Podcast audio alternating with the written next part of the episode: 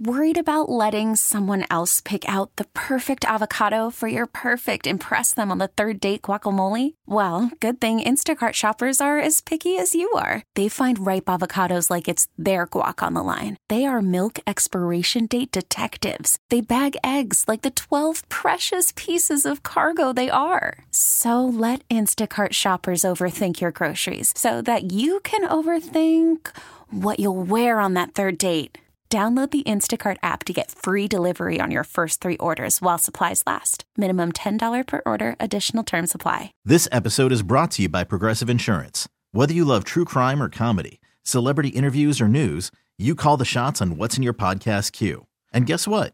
Now you can call them on your auto insurance too with the Name Your Price tool from Progressive. It works just the way it sounds. You tell Progressive how much you want to pay for car insurance, and they'll show you coverage options that fit your budget. Get your quote today at progressive.com to join the over 28 million drivers who trust Progressive. Progressive Casualty Insurance Company and Affiliates. Price and coverage match limited by state law. Football, energy drinks, beer, more football. Welcome to Bink at Night.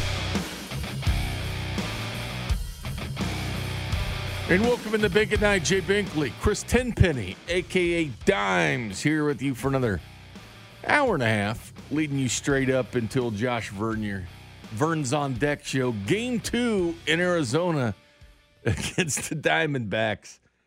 And I don't know what to say, Tenpenny, man. I don't know what to say. I told you Saturday night I was at my wits' end after that performance by Keller. And then Sunday was like, hold my beer. We'll lose a six run game after the eighth inning and for the first time ever at home. And then last night, last night, smashing the ball. Witt gets a leadoff home run. Second all time with the Royals is two behind Gordon. Three home runs from the Royals in the first inning, including the future Bobby Witt Jr. Three home runs. Then Diamondbacks had two in the first inning. It's like, oh man, it's gonna be a crazy night. Then they lose the game nine to five. And I told you before I was walking out. So watch them lose this game. Because I'm not a pessimist either. I'm a Royals fan. I'm sitting there wearing a Royals hat. But I said, watch them lose this game. Just the way things are going. And then what happened? Then what happened? They lost like they always do. And that's when it starts. When the optimists become the pessimists, that's when the season really starts to turn. And Bink, you being a pessimist last night. I blame you. You know what I was? I blame you. I was because I just want to see things happen with this team. It's frustrating. How was Vern last night? How did Vern? Uh, heard, I, I tried to stay away. I stayed away for like five minutes of it. I had it on still, but I just went to sleep. Not because of Vern, because I was just tired. But yeah, I was kind of pissed about it as well. And I don't know why. I don't know why I feel that way, but uh, put it this way, uh, Tenpenny. They've blown leads of four plus runs in back to back games for the first time since 2008 in back to back games. Royals offense last night 16 hard hit balls, second most this season. So they were hitting the ball hard. I'm done with the hard hit ball stat. You know who has a low hard hit ball percentage for the most part? As far Benny. Oh, yeah, yeah. He doesn't hit the ball hard, but he knows how to place the dang ball, and that's where this team needs right now is guys that can get on base, not that can hit it hard for outs. My favorite thing is hard hit outs. Is my favorite uh, saying. 13 left on base, season high. Royals now 13 and 15 all time against the Diamondbacks. 7 and 3 though all time versus the D-backs at Chase. So they do play well there. Last night being not a good example, but 6 and 12 at Kauffman against the Diamondbacks. So Royals 13 and 15 all time against the D-backs. And that would have been dead at 500 last night had they been able uh, to win that game. I still can't believe you forced them to lose that game last night. I didn't force them to lose the game. I said, watch what happens if they lose this game. And I just didn't think it was possible. Yeah. We have three home runs. I was like, okay, the sticks are out tonight. Sticks are out tonight. Three home runs in the first game. They're pissed. They're pissed about what happened to them this weekend. They're going out here to do some damage. And then tonight, here's the thing it's Heasley versus Zach Gallen tonight. All right. It does not look good for the Royals on paper. It doesn't. Heasley, against Zach Gallen. Zach Gallen, by the way, the pitcher for the Diamondbacks, 3 0 this season with a 1 1 4. He's good. 39 strikeouts and 39 innings. He's good. He's given up eight walks though, but Zach Gallen's off to a great year. But you know what? You know what always happens is, and I'll never forget Denny Matthews saying this a couple years ago. With baseball, expect the unexpected. Like this is the night the Royals end the skid when they're facing good pitching because it doesn't make sense. It doesn't make sense at all why they would beat Zach Gallen, but watch them do it. I hope you're right. I, I can't sit here all night and watch them if you're wrong, or at least not competitive. So, base like you said, baseball's weird. Maybe maybe they'll hit three home runs again tonight in the first inning. Well, you'll be here all night. Yeah. You know what? I just soon one, two, keep doing it throughout the game. Consistency, not like right in the beginning, then not do a damn thing afterwards. You know, something like that. The first couple innings, get it, keep going for the Kansas City Royals. But man, has these last couple games. I mean, you, you can't think of worse stretch, not a worse stretch since 2008. I mean, you look at it, what, 14 years ago? It's been that long since the stretch of these games where they've blown four run leads in back to back games. I can't think of any more frustrating time to be a Kansas City Royals fan than right now and seeing that. And it's, you know, May 24th, too, which just adds, it's like we've got so, we got 120 more games of this. But these streaks just keep continuing. I mean, these these losing streaks for the Kansas City Royals, and you know, I know Denny Matthews is on the Carrington uh, earlier. I'll play it later, but you don't want to have two two losses like this, like these were, turn into nine and ten losses as you go throughout the year, because that's about as disheartening as you can be having those kind of losses. I mean, losing by one run is tough. That's always tough. But if you were in the game and there was just a mistake but when you're when you're dropping those leads, I mean, six blown six run or two six run leads blown last two weeks. They did win that one in Colorado, lost and won this week, but the five game losing streak right now, the longest uh, losing streak in the American League. Meanwhile, Minnesota sitting there with 26 wins, the Royals sitting there with 14 wins. And the Twins couldn't hit when they first came to Kauffman. Remember, the worst hitting team in baseball. Then they resurrected themselves, turned things around, and now they're five games ahead of the Chicago White Sox, who now have climbed back over 500. Big thanks to beating the Yankees and sweeping them in a doubleheader this past weekend. But they're you're going to get pitched. You, you had Keller and Greinke. Those are your stoppers, man. Those are supposedly your stoppers. And Brady Singer has turned into what you would say is a stopper in his last two performances, but it didn't work out Sunday. That's the most frustrating thing. When you have pitchers going out there that you can trust.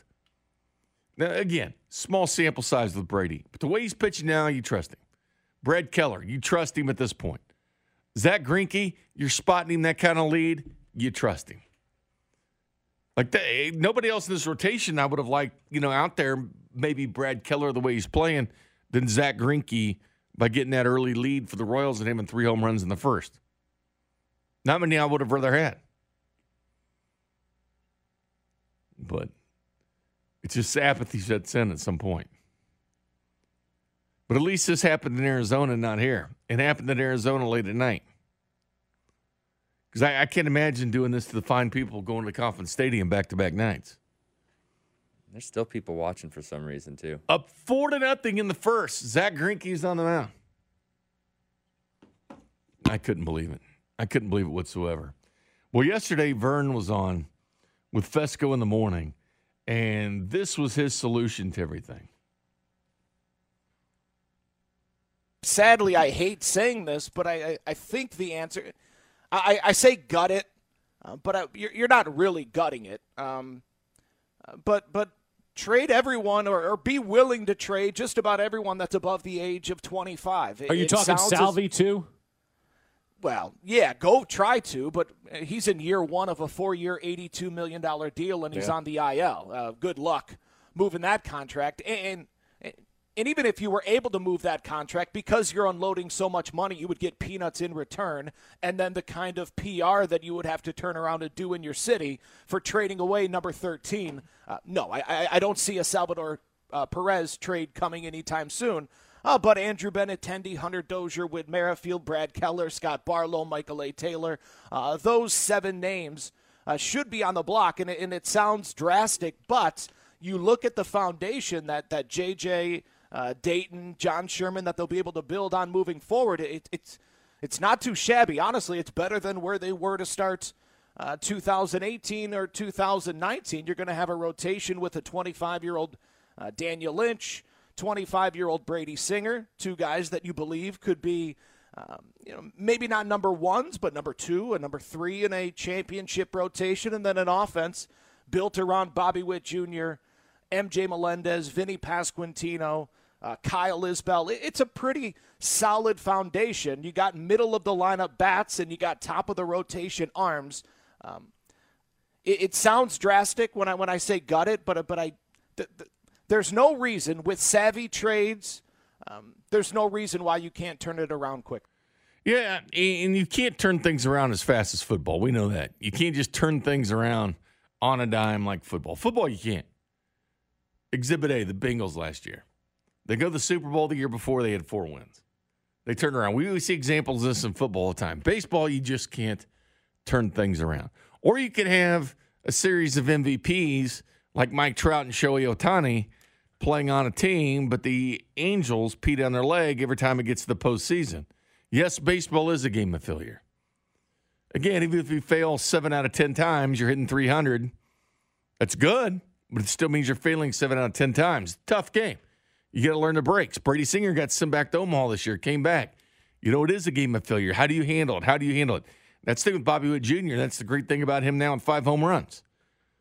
You know, he saw that failure early on, but it's about turning around and going. And the best success are the guys that are able to turn things around.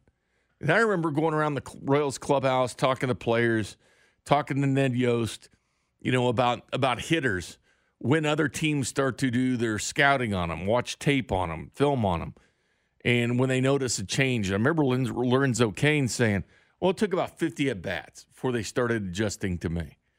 And you remember Witt when he came up, tearing the cover off the ball. He came up against the, uh, the Red Sox in a doubleheader. Then teams started to adjust to him a little bit. Kind of went through a little valley, and then boom, he responded, and everything's been the same since. I know he's having a bad year this year, but – he was able to turn himself around. Some guys can't. Some guys end up like Brett Eibner and get released and try to become pitchers years later. That's what happens. But yeah, it's a game of failure, but the Royals supposed to be better at this than this point. And speaking of that, JJ Picollo, the general manager of the Kansas City Royals, was on Cody and Gold today and talked about the trade deadline, when you might see Pasquantino and Pratto. He lets us all know next. This is Bink at Night on your home for Royals baseball and the official broadcast partner of the Kansas City Chiefs, 610 Sports Radio.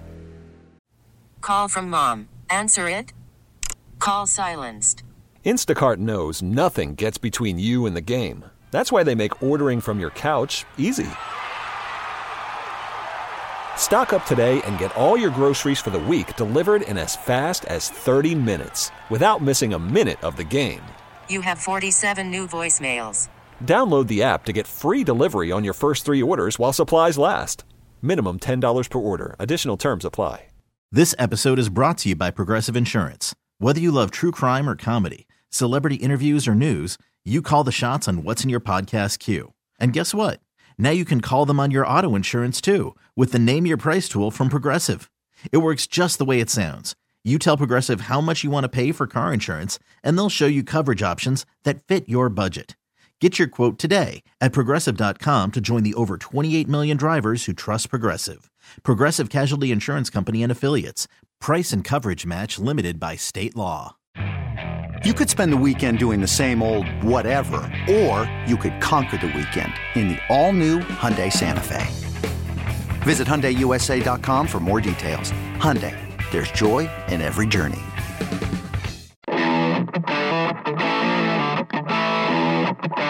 Welcome back to Big Night. Jay Binkley, Christopher Tenpenny, Colin in with Christopher Tenpenny tonight. Gentlemen, it's raining outside today. but it has not stopped. At least not one of those driving rainstorms where you can't see.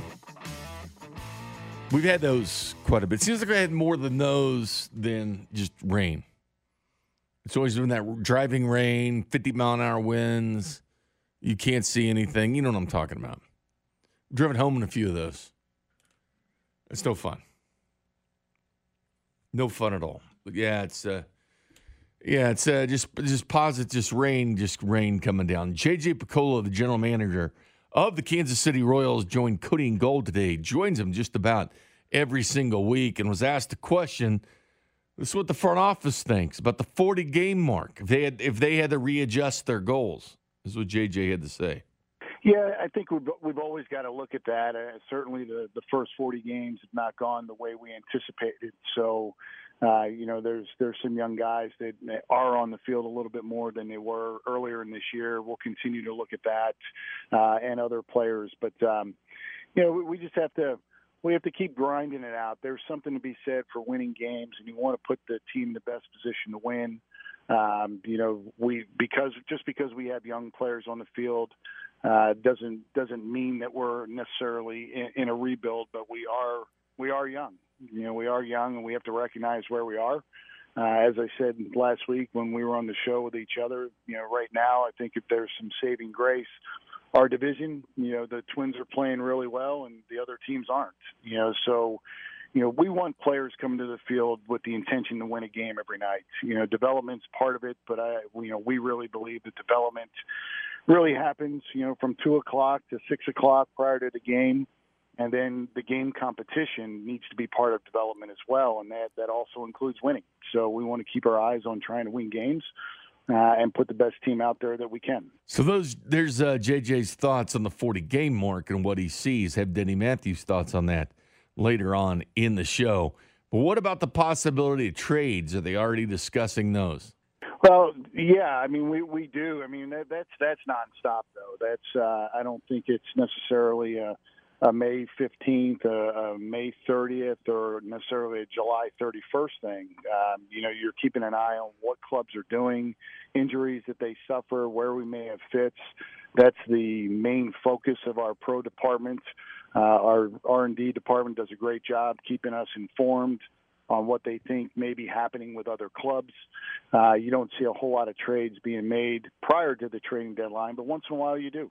And um, you know, if there's an opportunity for us to get better, then we'll we'll jump on it. But right now, that that hasn't presented itself. But we'll keep working at it, looking at it, and uh, see where it takes us. You know, things will get hot and heavy. You always notice with the press box, you'll see a lot of teams in there watching certain players different situations, you start to see that. But the Royals do have certain guys that obviously will be traded. Benintendi, not exactly sure what you're going to get from him, although he needs to be traded because it's going to be a rental player, a hired gun for the rest of the year. I think Zach Greinke'd be the same way, but he is a guy that I think can help team win down the stretch. Now, Brad Keller's a, di- a different situation because if you do something with Brad Keller, the one thing is you need pitching and he's not household pitching because he was a Rule 5 pickup for the Kansas City Royals. But if you do move Brad Keller, I understand that's a piece that people want, but then you're kind of back, you know, looking for a starter in this rotation as well. But Brad Keller, do you extend him or do you move him? JJ Picollo on the dilemma. Uh, we haven't talked extension with Brad directly. You know, internally we do have those discussions. You know, what's the best route for us? you know, Brad's having a great year. There's going to be interest in him. Uh, we also have a need for starting pitching, you know, so it's it's that balance of is this the right time? Is he the right person? Do we need him long term? Uh, and there are things we'll have to determine uh, as we get closer to the deadline uh, what direction we're going to go. That's one thing. I mean, if he can stay consistent, because last year wasn't consistent. He went on a stretch of 26 straight games where he gave up runs. he started this year where he wasn't. But again, how good will he be? And if all of a sudden the trade deadline is hot for Brad Keller and you don't move him, and all of a sudden he goes in the tank the rest of the season when you maybe could have got something. But again, you got to replace that in the rotation. What direction? Now, if Bubic is ready to go, if Daniel Lynch continues to develop, Brady Singer's developing, you know, then pretty soon you have Alec Marsh up here eventually, Jonathan Bowlan up here eventually. You could part with that, but the bad thing is you got to be able to pitch to win. And right now, Brad Keller's a winning player.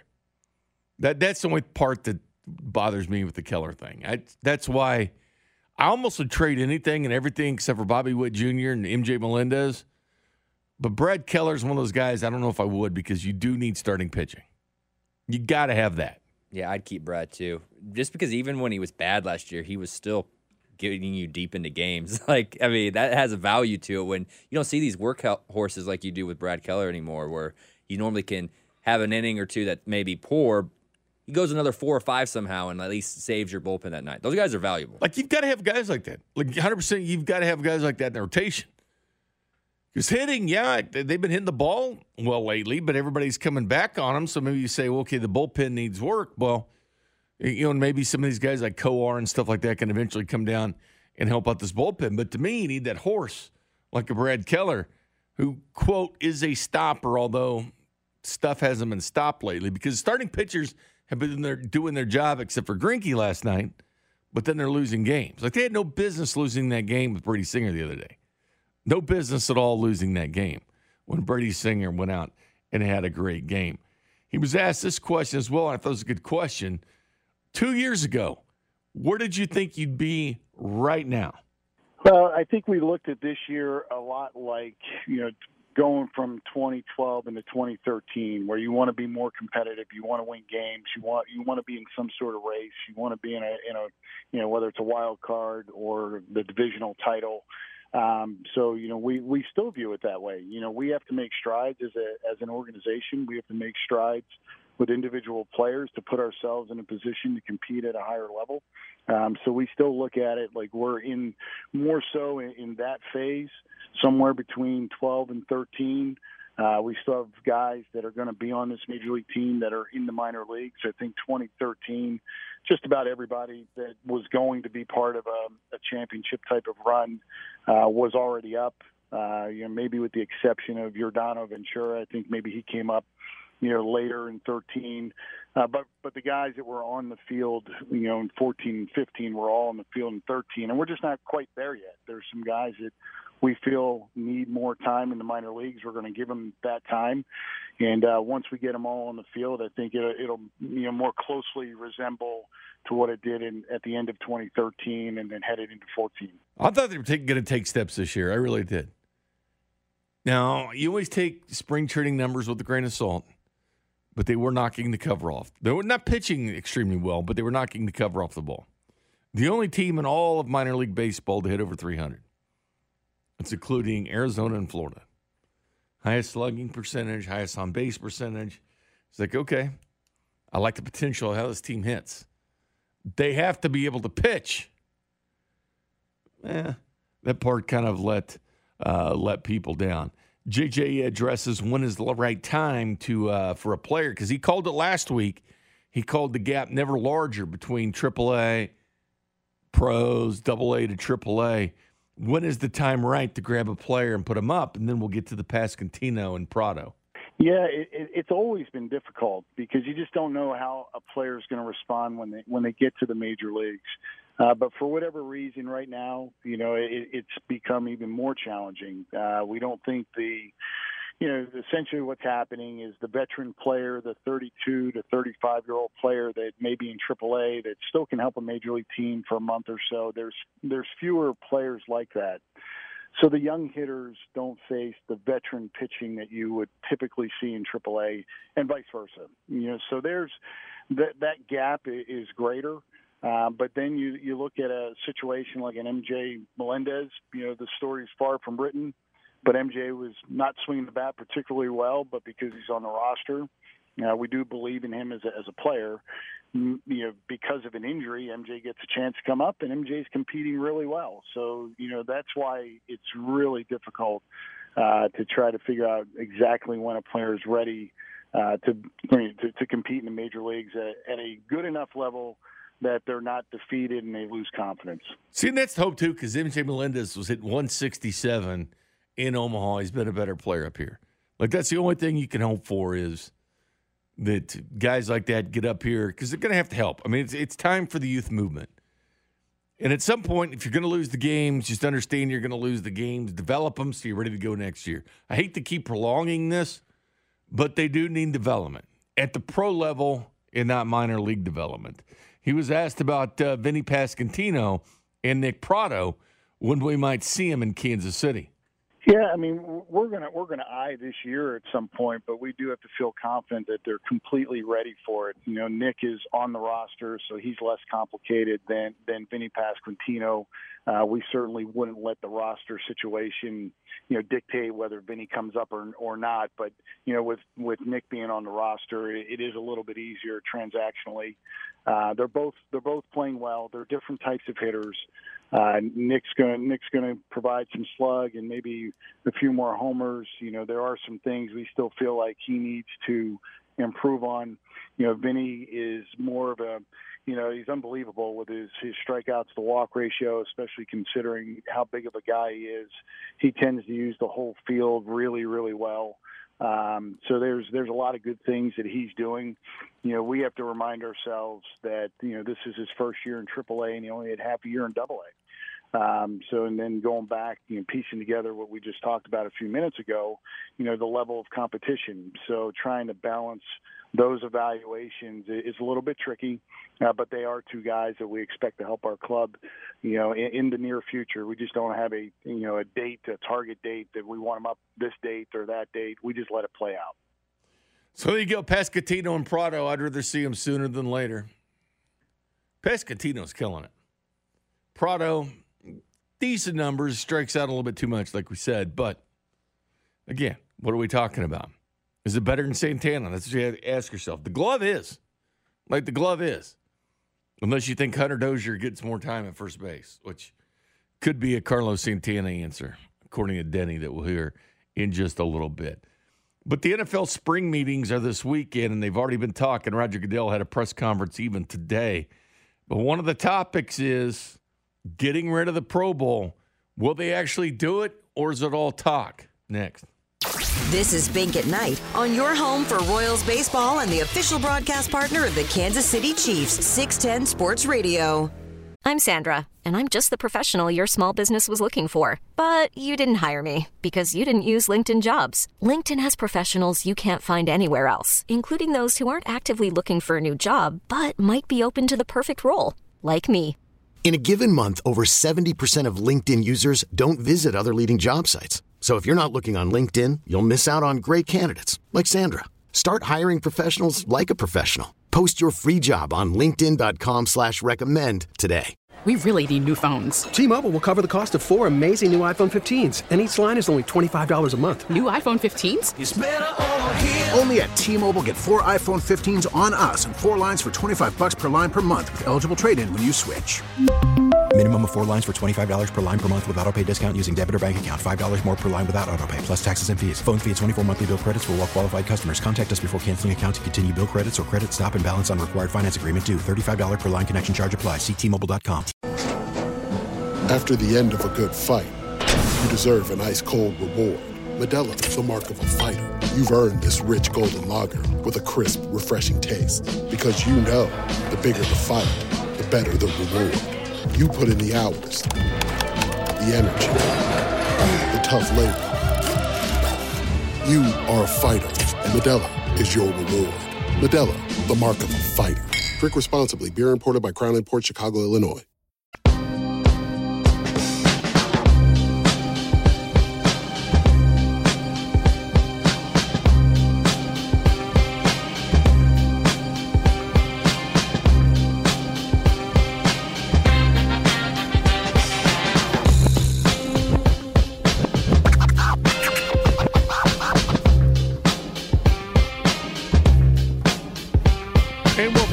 Night, Jay Binkley, Christopher Tenpenny producing the operation. Do you like the Pro Bowl, Tenpenny? Of course not. of course you don't. Nobody likes it. It's gotten more and more embarrassing every year. And it's funny is because when people watch it, you know, they hit the Twitter and say, "Oh my God, there's no tackling in this game."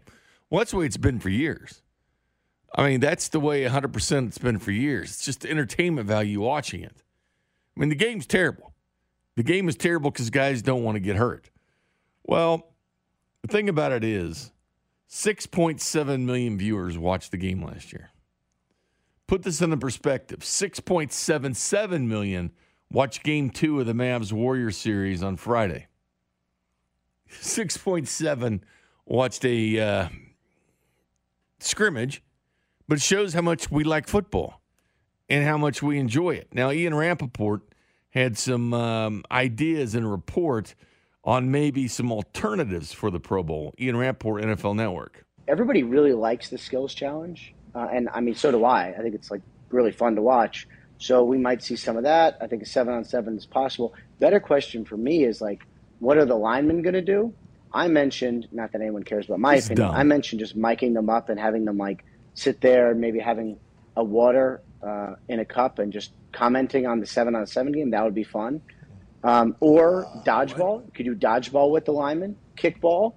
Now, do you think that would be fun? Linemen sitting around with a cup of water and analyzing the seven on seven game?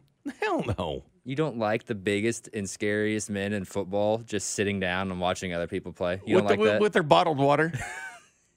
no, if they were tanked, it would be fun. Seriously, if you just gave them, you know, a couple coolers and let them smash beers, that might be entertaining. I can get down with that. Yeah, I mean, bring Barkley over and let him do it. You know, talk about the game with them. We also need a. I just think just do a seven on seven fat man flag football. I'd rather see seven on seven with linemen than That'd be fun. wide receivers. And have the quarterback be another lineman. I'm not kidding. But the skills competition, because he talks about that being cool. Remember the drone drop they had a couple years ago? They got rid of it, but the dr- receivers had to catch the ball from the drone drop. The only problem is the skills contest takes place like during the day, but they re- replay it at night, but it's not live. I'm surprised they're able to embargo the information as long because of all the fans they're watching it, but they don't care. They don't care about that either. You remember Tyreek Hill finishing last in the race last year for fastest man? Because he didn't care. So you can't even get players to do the skills competition right. The only skills contest that I'd like to see is the chug.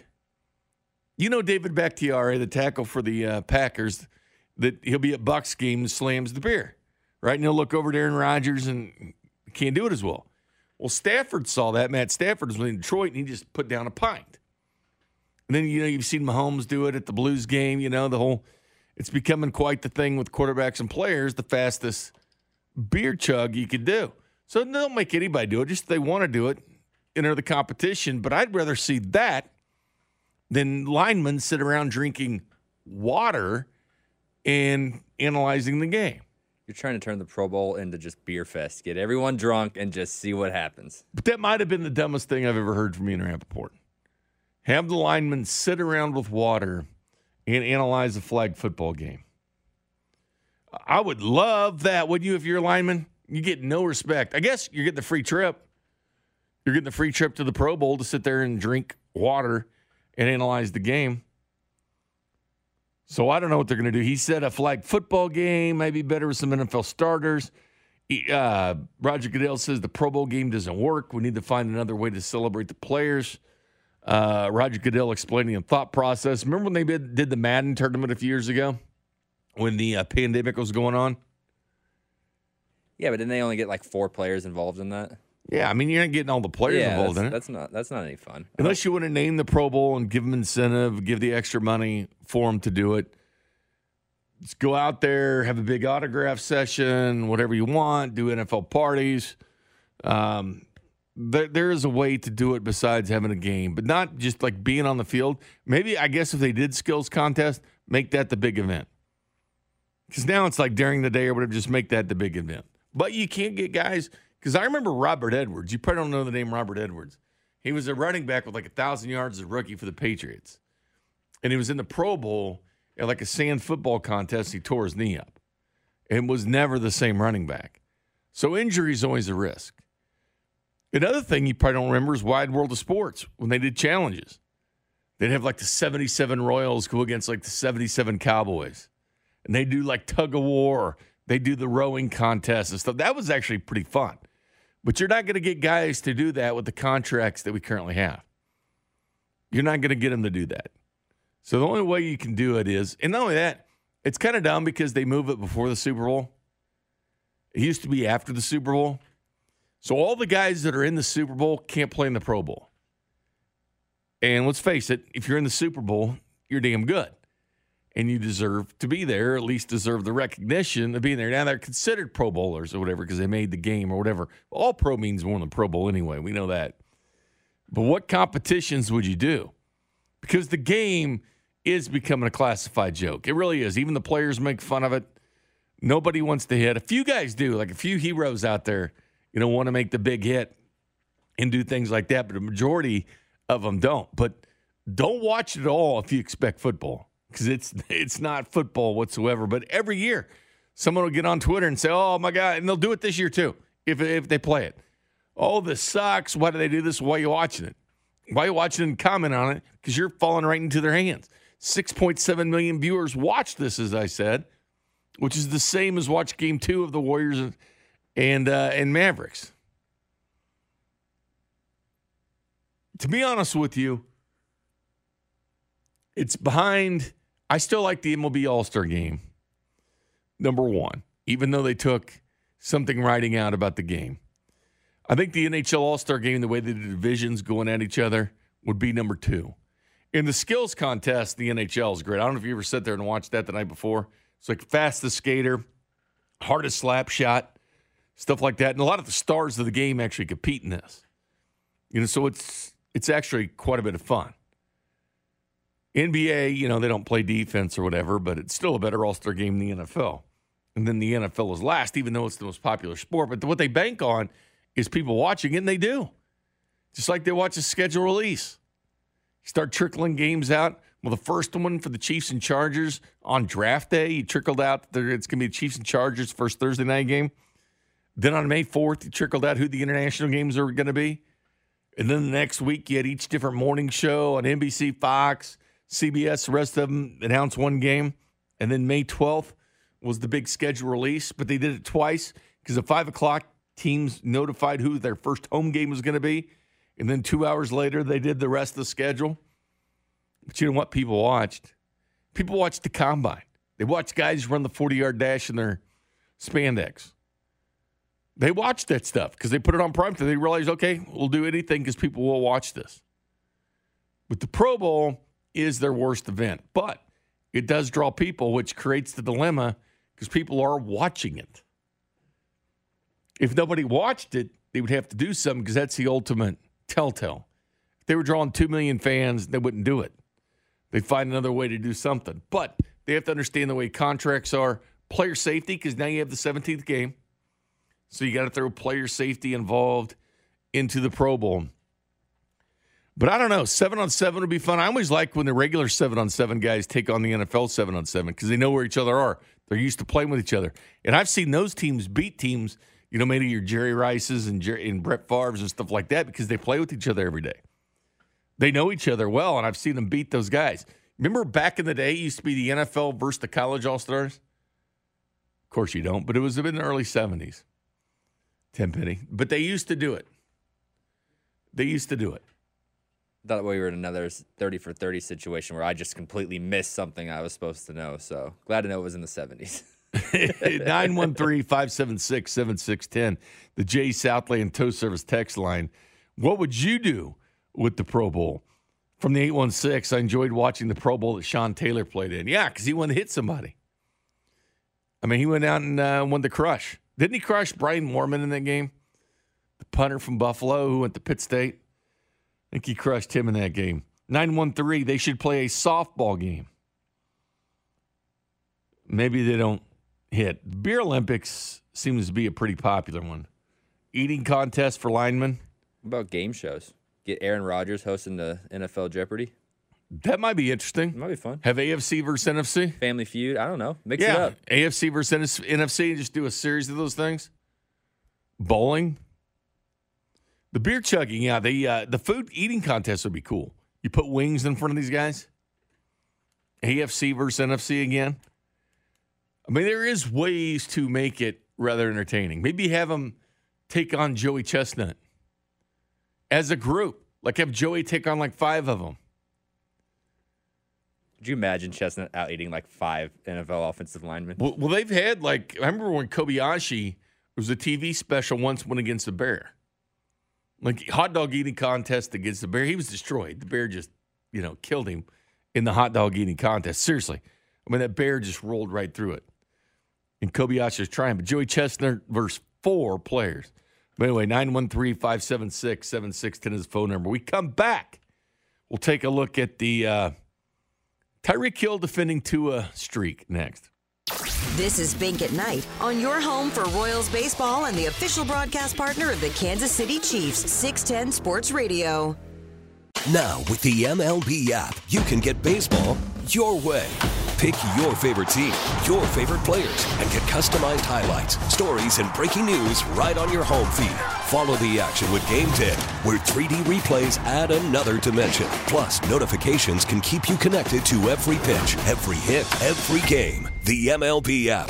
Baseball, your way. Download it now for free from the App Store or Google Play. Blackout and other restrictions apply. Major League Baseball trademarks used with permission.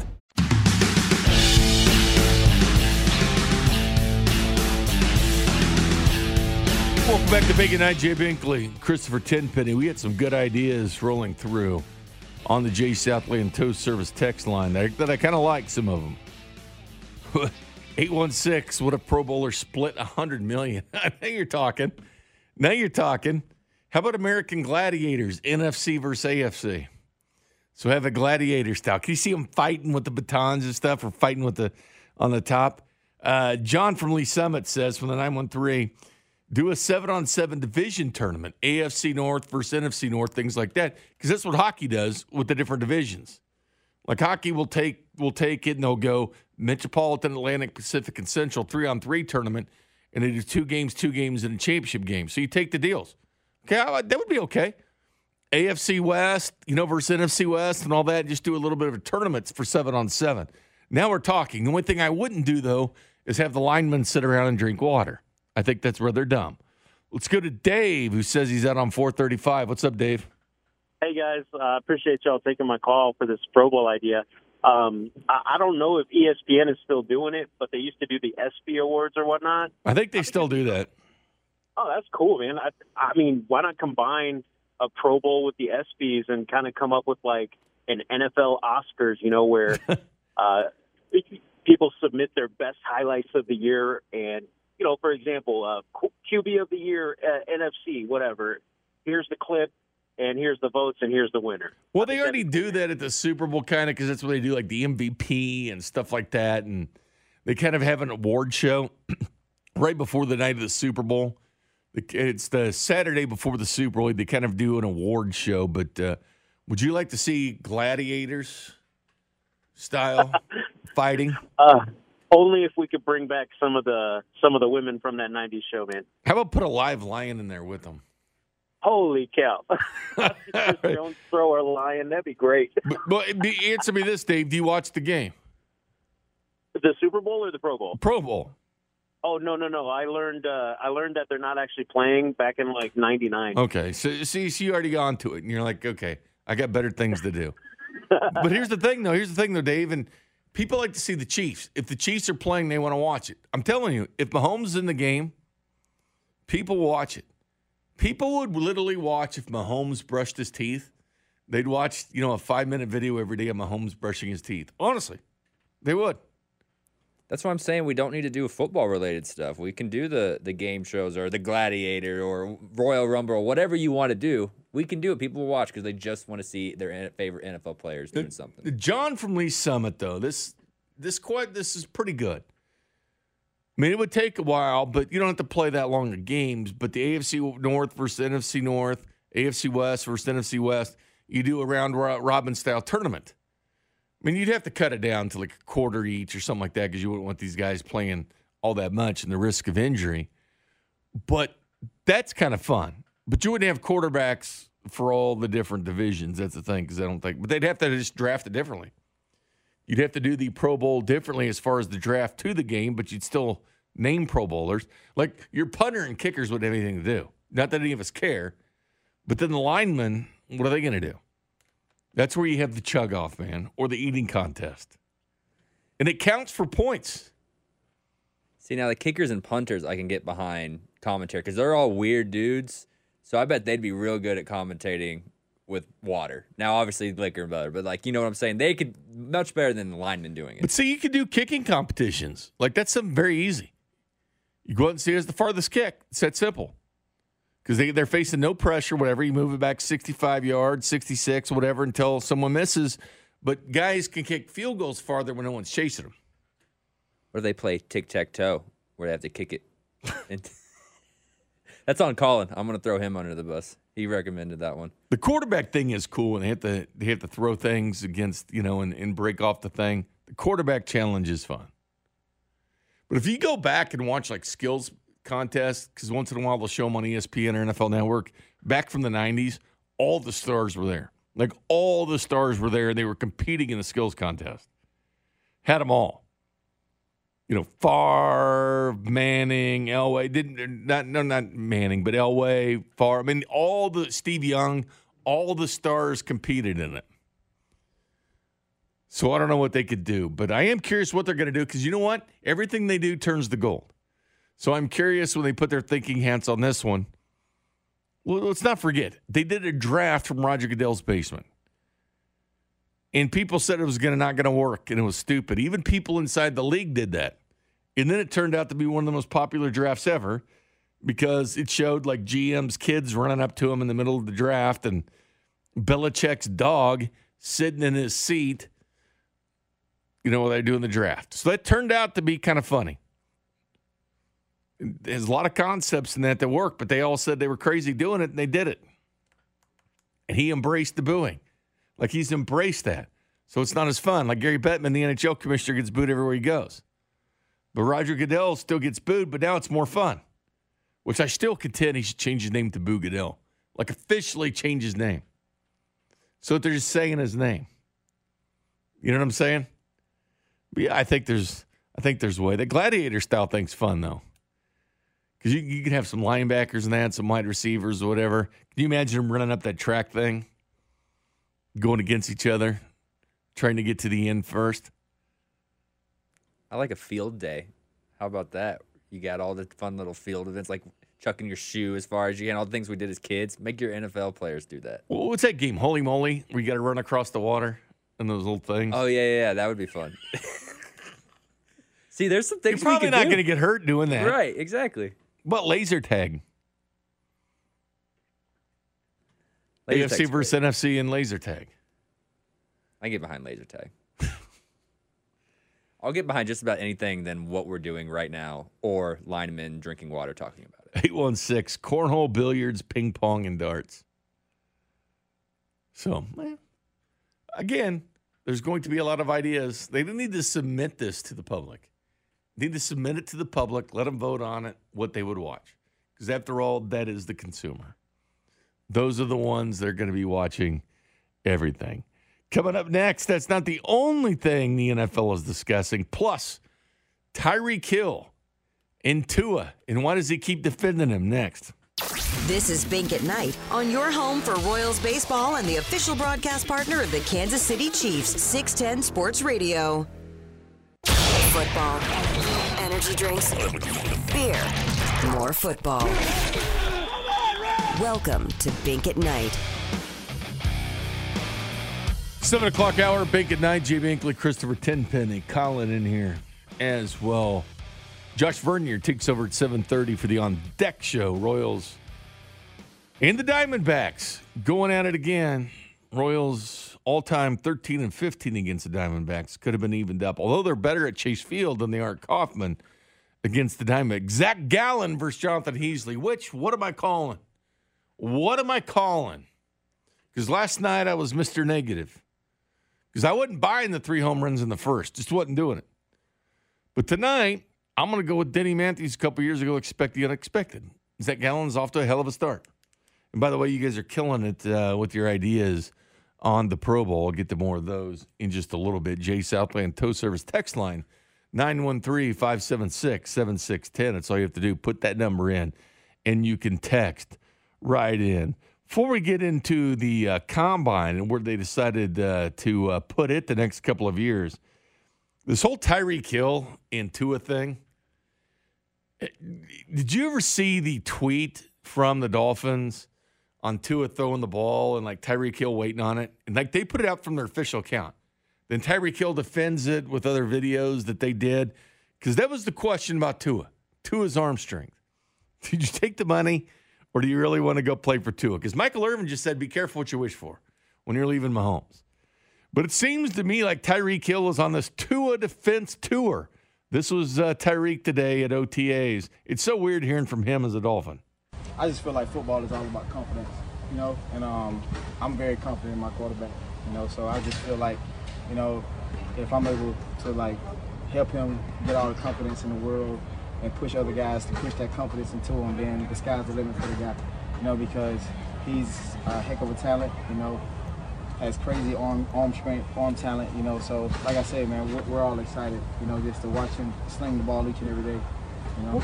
I mean, they've got a good roster and they're getting everybody there. I mean, they really hit free agency hard. Melvin Ingram, after all, you know, signed there as well. Jaylen Waddle and Tyreek Hill, they're competent wide receivers, right?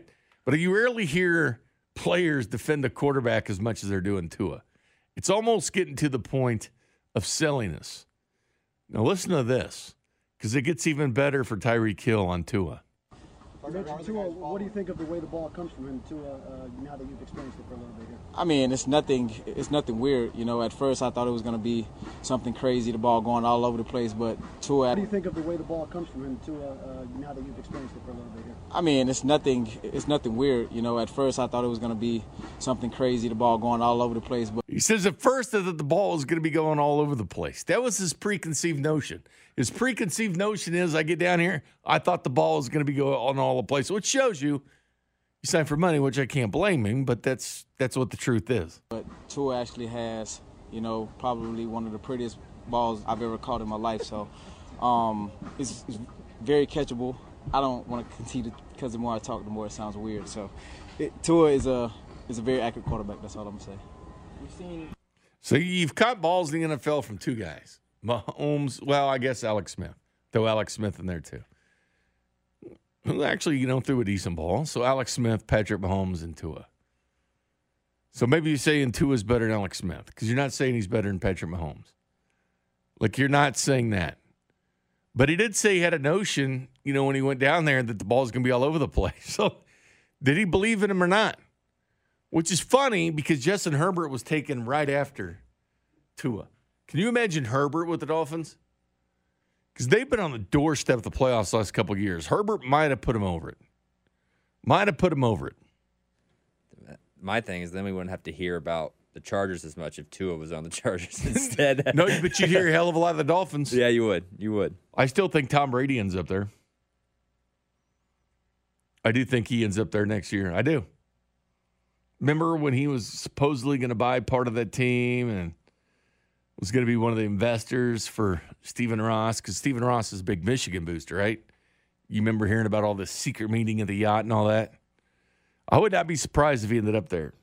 'Cause Tom, I think, wants part of that F1 uh, ownership stake. Because if he owns part of the Dolphins, did you know they made more money on the F1 race than they did all home games last year, the Dolphins? Have you watched the Dolphins lately? I believe it. But they've been right there, man. But then the story about them wanting to tank, come on, man. Well, the scouting combine was up for bid, like the draft is. And it's the first time the combine's been put up for a bid. Process that the NFL has used for the Super Bowl and the NFL draft. Proposals were due for this back in April. And Indianapolis, surprise, surprise, was awarded it for 2023 and 24, where it's not moving, it's staying right where it is which is good because they talk about the, where the medicals are and stuff like that. They don't have to walk outside. It's all indoors and same way. But sometimes things are just meant to be where they're meant to be. Listen, I'd all I mean, I guess if they said they're going to move the combine around, I'd be all for it. But you know, we're in a city that's getting a draft, so I can't complain too much about it because the draft's going to bring on more players or more fans than what the combine is. But Indy it belongs there. When I think of College World Series, I think of Omaha. When I think of combine, I think of that. Now you might say, well, why don't you think of uh, the NFL draft in New York? Well, it made sense to move that around. But if it's easier and all the teams, medical personnel, you name it, like Indianapolis for the combine, so be it. I'm glad Indy got it. Again, I would rather stuff like this be in cities that don't get the Super Bowl. I mean, the combine would be cool, but the problem with it is it's a different track everywhere you go. It's different spacing. And then what if, what if, what if a city screws it up? Like you can't screw the combine up. But Indianapolis is a city built for this. Dallas and LA were the other cities that submitted bids to host the combine. Shocker. Shocker that Dallas and LA would be in the mix for that. Who gets Super Bowls and who have already gotten the draft in Dallas? And I'm sure the draft at some point will be in LA, is where they'll end up going it. But the Indianapolis has hosted the combine since 1987. So it has been a staple in Indy since then. But 23 and 24 was up for bid, but they decided to keep it in Indianapolis. I'm okay with that. Like I, I'm okay with that. I guess considering me a traditionalist in some respects. Like when I think of combine, I think of Indy. Nice central location. Well, not completely central. Central would be here, but we got the draft, so I can't complain about it because drafts come to Kansas City. And I'd rather have the draft than the combine. Yeah, and like I don't watch a ton of the combine, but it's not like a in person spectate as big of a deal being there in person like the draft is. So I mean, other than your city hosting it, and sure you can bring people in, but like it's not it's not that spectacle that the draft is. Now it brings in more money to host the draft, 100. percent But studies showed the 2022 combine generated an estimated 9.6 million in economic impact for the city. So of course they don't want to lose the combine. Of course they don't want to lose it. They they've even thought about regionalizing this thing, like having some of the West Coast and the East Coast or whatever. But I like it here because it's the same track every year, the same guys running on the same stuff, the same surface, so you get pure numbers. Because one thing we know is pro day numbers are different than combine wherever you go. But at least this keeps everybody on the same track year in and year out. Now they may change the playing surface, so the numbers change, but people are doing it on an even playing field. And I just think they get it right. So why tinker with something that they get it right? Like the draft, you can host anywhere. But the combine's easier for them there because the medicals and everything else that they have, they're just used to going to Indy and doing it. But the draft, you can go everywhere because your brain trust is in their home cities. Like Andy Reid and Brett Veach aren't at the draft. You know, they've talked about it. Clark Hunt's talked about renting a room, you know, down there near towards uh, where the draft is and everything, just for something fun to have the Chiefs. Like we saw the Rams rent a house and, and things like that to host the combine. But I don't know. I, I just assume it's stay in Indianapolis. I wouldn't want it to move, but that, that's me. That's me. That's what I would do. I'd keep the combine where it's at. Also, Pro Football Focus just put out its list of uh, top receivers. They put them in tiers. And the one thing I noticed about this is they, they're elite tier. Davante Adams, which by the way we talked about last night because Travis Kelce has more yardage than Davante Adams since 2016 as a tight end. Cooper Kupp, they're calling the number two receiver in the NFL. DeAndre Hopkins, number three. Stefon Diggs, number four. Tyreek Hill, number five. Ja'Marr Chase, number six. Justin Jefferson, seven. Mike Evans, eight. That's bad. What would you do? I mean, Tyreek Hill needs to be at least three. I can, I can, at least three, no debates. And Justin Jefferson, yeah, Ja'Marr Chase was awesome last year. I think he's past Hopkins. Yeah, Justin Jefferson's done it twice. Hopkins can't stay healthy; he's dropped. Cooper Kupp's a great receiver, but I take Tyreek Hill instead. Same, same. But I can hear the. And I they can both have a ring. Listen to an argument on why Cooper Kupp is higher right now, even though I wouldn't do it. But you can't put Ja'Marr Chase over Jefferson yet. Jefferson's done it for two years. Tier two, Deebo Samuel, A.J. Brown, D.K. Metcalf, CeeDee Lamb, Tee Higgins, Terry McLaurin. Okay. Tier three, Chris Godwin, Michael Thomas, Allen Robinson, Keenan Allen, Adam Thielen, Julio Jones. I'm surprised Julio Jones is in here because he's a free agent.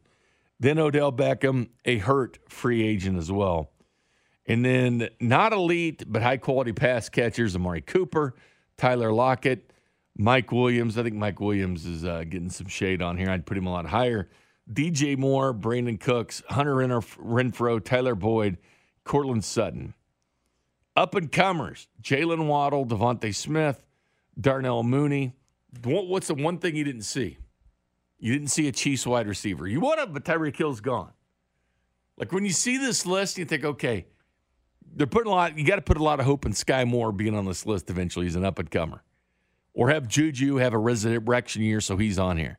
Because if you have a great quarterback, you do need great wide receivers. And I know the adage is quarterbacks can make receivers around them, which is true. Patrick Mahomes in that last 17th game of the year, his first start in, in Denver back then, he he put up some serious numbers with Albert Wilson. He parlayed it into a huge contract with Miami. Then he's on the milk cart, like he disappeared.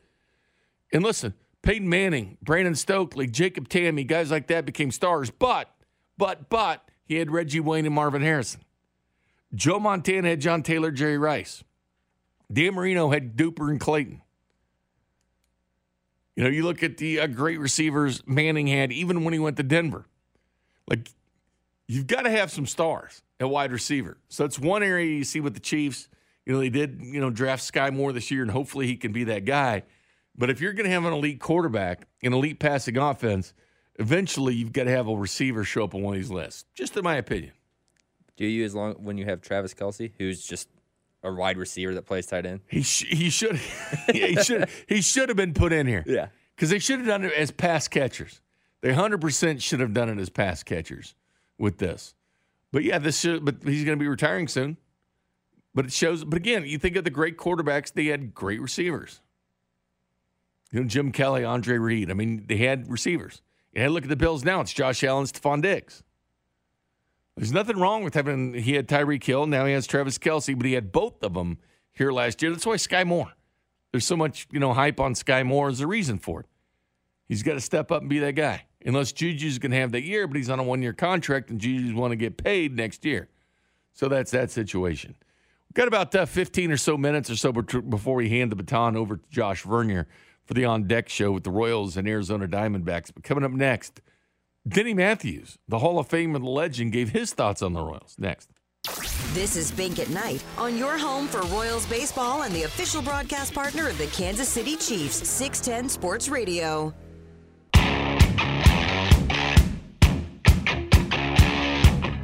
Welcome back to Bink at Night. Jay Binkley, Christopher Tenpenny, Zach Gallen, the Diamondbacks versus Jonathan Heasley tonight for the Kansas City Royals. That coming up here at uh, 8.40. Josh Vernier joins you at 7.30 for that. little late night baseball. I don't mind West Coast games, actually. Look, I don't. I know you do, Tenpenny, because you're here, but there's nothing wrong with sitting there at midnight and still catching the end of the Royals game if they win. Growing up, they were my favorite. It's just now West Coast games. Yeah, I loved it. Well, usually, if you have young kids, it's perfect. You get them in the bed and all that. They sit down, chill, watch baseball. It's not like during it. So I've always been a fan of uh, West Coast baseball. Count me in as a as a fan of that. Except for you and Vern that are here all night during that. That you know, but you've had all day to sleep. Except for you because you're working the show as well. So I kind of feel bad for you as well. Denny Matthews, the Hall of Famer, had some interesting things to say as well. We heard JJ Piccolo already, his thoughts on the uh, 40 games uh, that the Royals have passed that quarter pole mark uh, this week. And uh, Denny Matthews comment on the same thing. He joins Carrington Harrison each and every week. This was his takeaway on the first 40 games. Well, I look for the improvement, the development of the young players and pitchers, position and and pitchers, and some have been very good, some not quite as fast. Everybody has their own timetable. The uh, the starting pitching has been a disappointment. The bullpen, for the most part, has been pretty good. Uh, the game Sunday and and last night, notwithstanding, uh, the bullpen really has has been okay. Uh, not disappointed in that. I think the offense has obviously been inconsistent from time to time, but there's some young players sprinkled into that starting lineup, and they are going to be inconsistent early in their careers, and they'll become more consistent as as time goes on. And I'm talking about uh, guys like Melendez and Witt and so on. Uh, they're going to they're going to keep getting better, and if they don't, we're in big trouble. But uh, yeah, they're they're very good, and they're going to be better. So it's Denny Matthews' uh, notes on the first 40 games, or game 42 tonight with the Royals and Diamondbacks. Game two of their nine-game uh, road trip. Then he also talked about how do you not look the last two the last two losses again. The Royals have lost two in a row, and not just lost two in a row, but it's the fashion in which they lost these two in a row. They blew uh, four-run leads uh, in back-to-back games for the first time since June 10th and 11, 2008. So the last time they uh, lost to uh, four plus run games. So it's been a minute. But how do you uh, not let two losses turn into eight or nine? A solid start from a pitcher. Uh, the stopper, remember they used to call the guy that would uh, come in and pitch very well after a four or five game losing streak and stop the losing streak.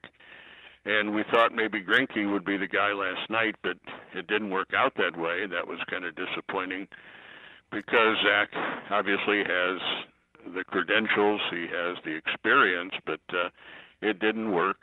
And uh, so yeah, you need uh, you need your starting pitchers to to get together and and really give your offense a chance to to win the game for you. And again, I always go back to our defense, Carrington, because all the darn walks that have popped up and really hurt the team, and walking people with in my opinion, one of the two best defenses in all of baseball behind you. Walking people, there's no defense against the walk. Your infielders and outfielders are standing there watching the, the pitcher give out a free ticket to base runners, and it's always, obviously, more difficult to play defense with runners on base than when the bases are clean. So that's the thing that's that's been disappointing too. The number of walks, and especially leadoff walks and walks, well, any time is a bad time for a walk, but uh, two out walks, lead off walks have really hurt the team, and uh, that's been a disappointment. And Diddy's 100% true. KC with five walks issued last night, moving its record to 2 and 15 when walking five or more hitters. Now, I do find this interesting, and so might you, Christopher Tenpenny.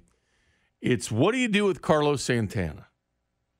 Yes, the Hall of Famer. Guy that's been here since every second. What would he do with Carlos Santana?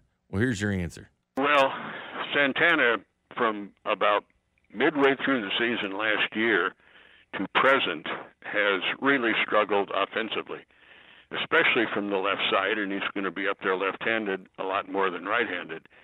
I wouldn't mind, and I said it maybe on the air, maybe not. I don't remember, but I said with Dozier at first, I think I think Hunter Dozier could turn into a really he's a good athlete, so he could be a really good defensive first baseman, and I would compare him in that regard to Paul Goldschmidt of the Cardinals, who's a Gold Glove first baseman. I'm comparing him because they're both good athletes. Now, to get to where Goldschmidt is now, Hunter Dozier would have to go through two or three seasons of playing first base exclusively and keep getting better and better. Would he do that? Who knows? But I think it's a decent comparison. I wouldn't feel bad at all about putting Hunter Dozier at first base and just leaving him there. So there's your answer from Denny.